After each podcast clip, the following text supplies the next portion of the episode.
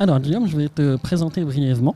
Donc, euh, tu es un grand fan de musique classique. Mhm. Tu as une chaîne YouTube. Tu es presque millionnaire. Enfin, tu es millionnaire avec 1 300 000 vues Ah bon? et 50 000 abonnés, me semble-t-il. Euh, si ça n'a pas bougé depuis tout à l'heure, on ne sait jamais. Je sais pas, j'ai pas checké depuis deux ans.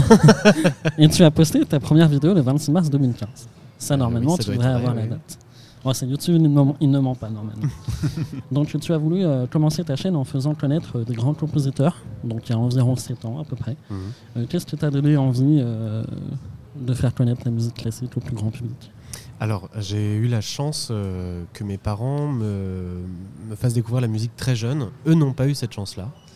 Euh, ma mère voulait faire de la, musique classique et son père, donc mon grand-père, qui est de la bien ancienne génération, lui disait non, non, la musique euh, c'est pour, pour les bourges. Et euh, du coup, elle n'a pas eu le droit à une pratique instrumentale. Donc, dès l'âge de 4 ans, mes parents m'ont mis au piano. Et ça m'a accompagné très très très longtemps. Arrivé au lycée, j'ai découvert la maîtrise de scène maritime parce que je suis difto. Donc avec Jean-Joël Duchesne qui s'il nous écoute, j'embrasse bien fort. Et, bah, j'ai eu cette passion tout du long de ma vie pour, euh, pour la musique classique et bien d'autres choses. hein. Je suis un des premiers fans de Muse euh, euh, au monde, etc. Tu n'écoutes pas que de la musique classique Je n'écoute pas que de la musique Qu'est-ce classique. que tu écoutes de, Donc, du rock, euh, de- du, du rock opéra Ouais, il y a du, du rock. euh, je vais de temps en temps dans le métal. J'aime beaucoup Ouais. Euh, et c'est déjà, c'est déjà bien. La Oui, pop, folk. euh, Tu es plutôt ouvert euh, musicalement. Ouais, ouais, ouais. Et, et en fait, vers mes 22-23 ans, je suis entré dans la vie active, dans une radio à côté d'Angers, où j'étais animateur, réalisateur et commentateur sportif. Et en fait, je passais un style de musique qui n'était pas trop celui auquel j'étais attaché. Parce que pour le coup, on était dans des choses beaucoup tendance top 50, qui sont des choses que j'apprécie, mais à petite dose. Oui, de temps en temps dans les soirées. Ou, euh, Voilà. Et, euh, et, et en fait, je me suis dit, bah, la musique classique, ça me manque. Et euh, là où j'étais, c'était vraiment difficile d'y accéder. Et euh, bah, je me suis dit, bah, je lance ma chaîne YouTube. Il y avait plein de chaînes de vulgarisation qui sortaient à ce moment-là. Je, je suivais pas mal euh, Nota Bene, euh, d'autres chaînes YouTube qui ont eu des problèmes depuis. Euh, qui se sont un peu trop science. diversifiés. voilà. Et euh, voilà, je me suis lancé comme ça. Très bien. Et euh, la musique classique, ça vient de tes parents, donc je vais t'expliquer un petit peu euh, le fait que ça soit euh, connoté bourgeois. Mhm. Euh, tu penses qu'aujourd'hui, ça souffre encore de ce cliché? Je pense qu'il y a encore euh, quelques appréhensions de la part du grand public sur euh, la musique classique, mais je pense aussi que c'est de moins en moins vrai, euh, paradoxalement. Déjà parce que les, les maisons d'opéra euh, en France et partout à l'étranger euh, s'ouvrent beaucoup avec euh, des politiques tarifaires qui sont très intéressantes, des programmations aussi qui revisitent les livrets d'opéra avec des mises en scène plus modernes. Il y a beaucoup de, choses qui se font, par exemple les diffusions sur écran géant aussi, gratuitement, en plein air. Euh, ça, je trouve ça super. Et puis, avec les réseaux sociaux, en fait, euh, l'opéra a, a réussi à retoucher euh, pas mal de, de- de jeunes, notamment, enfin, de, de gens qui n'étaient pas habitués à, à l'opéra ou même la musique symphonique, tout simplement, avec des vidéos, des happenings, des, des choses comme ça. Et on, ça fait des millions de vues quand un orchestre se met à jouer dans un hall de gare ou des choses C'est comme ça. tellement magnifique en même temps. C'est, et à la fois, c'est comme tu dis, jouer dans un hall de gare, il faut y penser. Ouais. Et c'est, c'est impressionnant en même temps. Quoi. Mm. Comment tu rentres un orchestre euh, dans un hall de gare, la préparation que ça doit demander, ça doit être extraordinaire. Mhm. Euh, on va passer euh, déjà à la question un peu, un peu fadasse, un peu, euh, un peu facile. et après, on rentrera dans un. C'est quoi cet autodénigrement là Non, mais c'est juste que quels sont euh, les morceaux euh, que tu préfères? On en a parlé un petit peu en off. Euh, on les passera à la fin de- du podcast. Est-ce que tu as des morceaux qui te tiennent vraiment à cœur et qui t'ont. Bah, Il y en a énormément, euh, mais si je devais en retenir euh, déjà un, ce serait euh, une étude de Sibelius, qui est un compositeur finlandais avec qui j'ai une histoire un peu particulière. Mes grands-parents paternels avaient énormément de vinyles chez eux. Euh, ils sont décédés tous les deux et l'héritage qui nous en reste, c'est ces vinyles. Et il y avait beaucoup de Sibelius. Et un jour, euh, je me suis passé euh, Finlandia de, de Sibelius. Je suis tombé amoureux de sa musique. Et j'ai continué à chercher d'autres choses. Et je suis tombé sur cette étude qui était à l'origine pour piano. Et puis en la tapant sur YouTube, je suis tombé sur une, vers- une version pour violoncelle et guitare qui est, qui est juste magnifique. Et puis souvent dans la musique classique, on oublie que c'est pas que du piano, ça peut être aussi du violoncelle, il y a plein d'instruments. Et ça, c'est pas mis assez en avant, je trouve. Tu as voulu aussi euh, te diversifier euh, dans ton contenu YouTube. Tu as aussi un, voulu inviter des, personnes, des personnalités actuelles du monde de la musique classique.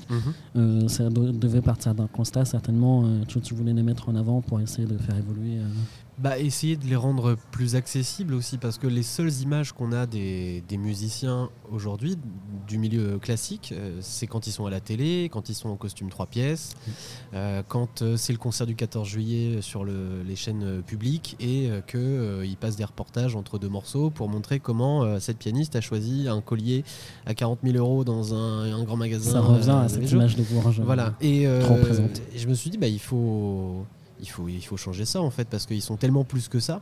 Parce que évidemment qu'ils font du marketing pour, euh, pour payer euh, plein plein de choses, mais, mais euh, c'est aussi des humains avant tout et puis des gens qui ont un parcours depuis tout petit eux aussi et, il faut, faut qu'on voit l'envers du décor.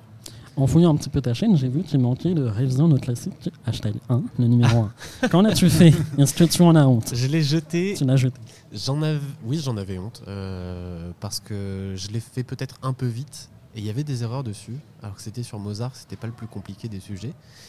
Mais voilà, il a essuyé les plâtres euh, et plutôt que d'apprendre des bêtises aux gens, j'ai préféré euh, l'enlever. Donc effectivement, ma chaîne commence avec le numéro 2 sur Shostakovich. Est-ce que tu le referas peut-être peut-être en hommage comme ça pour relancer ta chaîne, je sais pas non. Où est-ce que ça en est dans ton envie peut-être de reprendre YouTube un jour j'ai toujours très envie de, faire des vidéos sur les, sur les compositeurs et sur plein d'autres choses concernant la musique classique.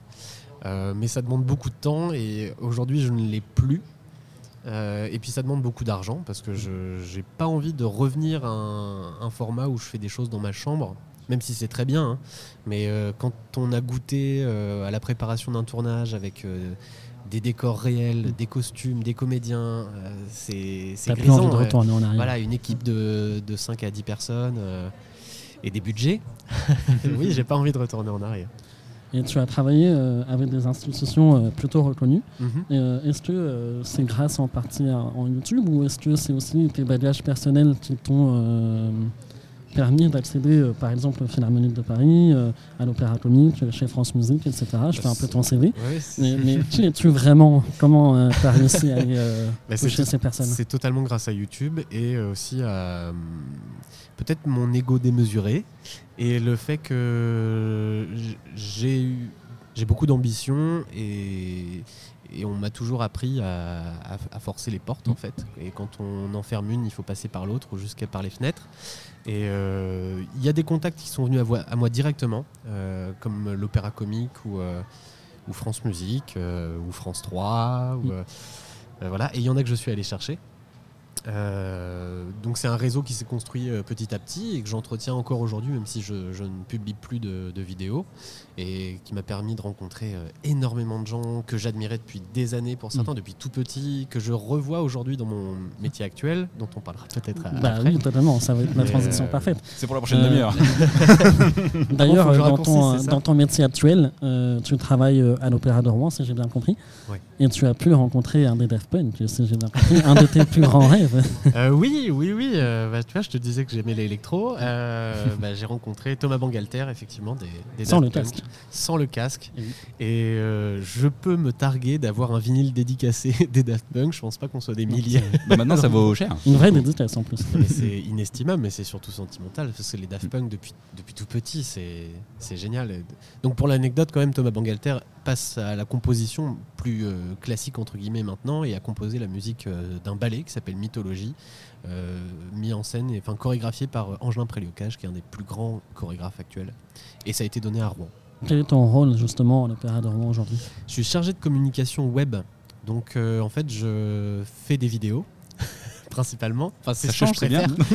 c'est une très bonne transition. Et je gère les réseaux sociaux de, de l'Opéra de Rouen. Notamment TikTok Notamment TikTok. On a TikTok. On, a le, ah on, est l'opéra en France qui a le plus de, vues sur TikTok et le plus d'abonnés sur TikTok. J'ai vu que tu avais. Euh, on, sent celui qui fait ses stats euh, régulièrement. Euh, on arrive en fin de mois hein, d'ailleurs. le rapport arrive.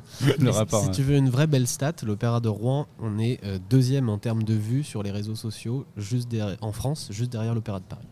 Alors que je suis tout seul à mon poste. Alors, on a beaucoup de spécialistes de la com derrière. Euh, parce que du coup, moi, j'en fais. On en fait tous partie. Rappelez-vous, un TST Radio, c'est une asso. On a tous un boulot, un boulot derrière. Et euh, GG, parce que franchement, euh, faire autant sur un sujet comme ça et arriver bah, être entre guillemets meilleur que de, pro, enfin, de province, c'est triste à dire, mais il y a cette, cette grosse différence qui, se fait. Passer devant des grosses villes aussi, qui ont peut-être des trucs sympas en termes de budget. Bah, franchement, chapeau. Et puis d'arriver aussi sur TikTok, qui est un média pas facile pour communiquer dessus. Euh, bien joué aussi. Bah, on a eu de la chance parce que j'ai filmé euh, Penepati, qui est un des meilleurs chanteurs actuels, qui était sur euh, Rigoletto au début de la saison. Et je l'ai posté, mais sans attendre quoi que ce soit. Il a fait 220 000 vues. Plutôt bien. bien joué. C'est vrai que ça aide. Aujourd'hui, en plus, ils ont changé leur monétisation, ça va être plus intéressant. ah, on ne monétise pas. Ah, Fabien a le côté marketing, oui, bah oui, business que moi j'ai pas. Moi je bosse en asso, monsieur. oui, bah oui, bah comment on subventionne les, les, Merci, vas-y, continue. Euh, est-ce que tu. Parce que chez TST, on a d'ailleurs une rubrique pour le conseil des musiciens. Mhm. Euh, quels seraient les conseils que tu pourrais donner à un musicien classique qui pourrait euh, ou voudrait s'ouvrir et devenir professionnel? C'est une très bonne question à laquelle je ne suis pas sûr d'avoir la réponse. Mais, un début Déjà, il faut suivre le conservatoire, je pense. Il faut avoir son diplôme. C'est beaucoup plus simple d'accéder à un poste euh, dans un orchestre ou même euh, de professeur euh, comme ça. Parce que si vous êtes 100% freelance ou vous apprenez le piano sur YouTube, je dis pas que c'est pas bien, mais ce sera sans doute plus compliqué. C'est un peu la, roulette russe. Quoi. Il y en aura un qui aura une chance. Faut vraiment être très Voilà. Mais oui, il y a le conservatoire. Et puis si vraiment vous voulez devenir ben, soliste ou des choses comme ça, c'est Malheureusement, c'est le CNSM, c'est la voie royale, c'est le Conservatoire national euh, de musique et euh, tout ça, CNSMDP. Euh, il y a de danse aussi à Paris, mhm. à côté de la Villette, c'est un quartier très sympa. Et bah, c'est un beau cursus avec des professeurs qui sont parmi les meilleurs solistes français ou étrangers. Donc go, hein mais c'est pas facile. Non, c'est s'accrocher. C'est fermé ou on peut y accéder Je pense que c'est de plus en plus ouvert. Et puis,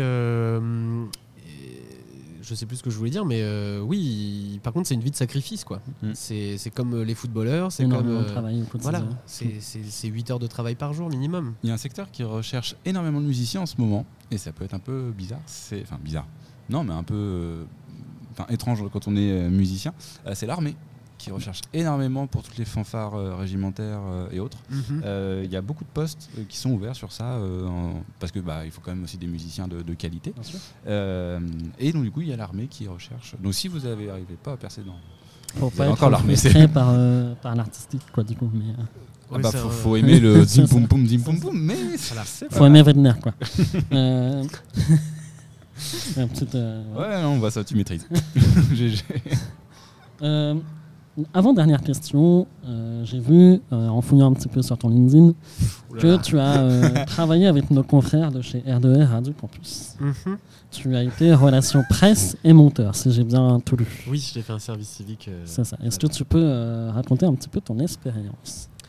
Non. Non, tu n'as pas envie. si, si, si. C'était, tu n'es pas obligé. C'était très sympa et très formateur en fait parce que c'est, c'est cette expérience. Alors d'abord en bénévole où j'avais une émission.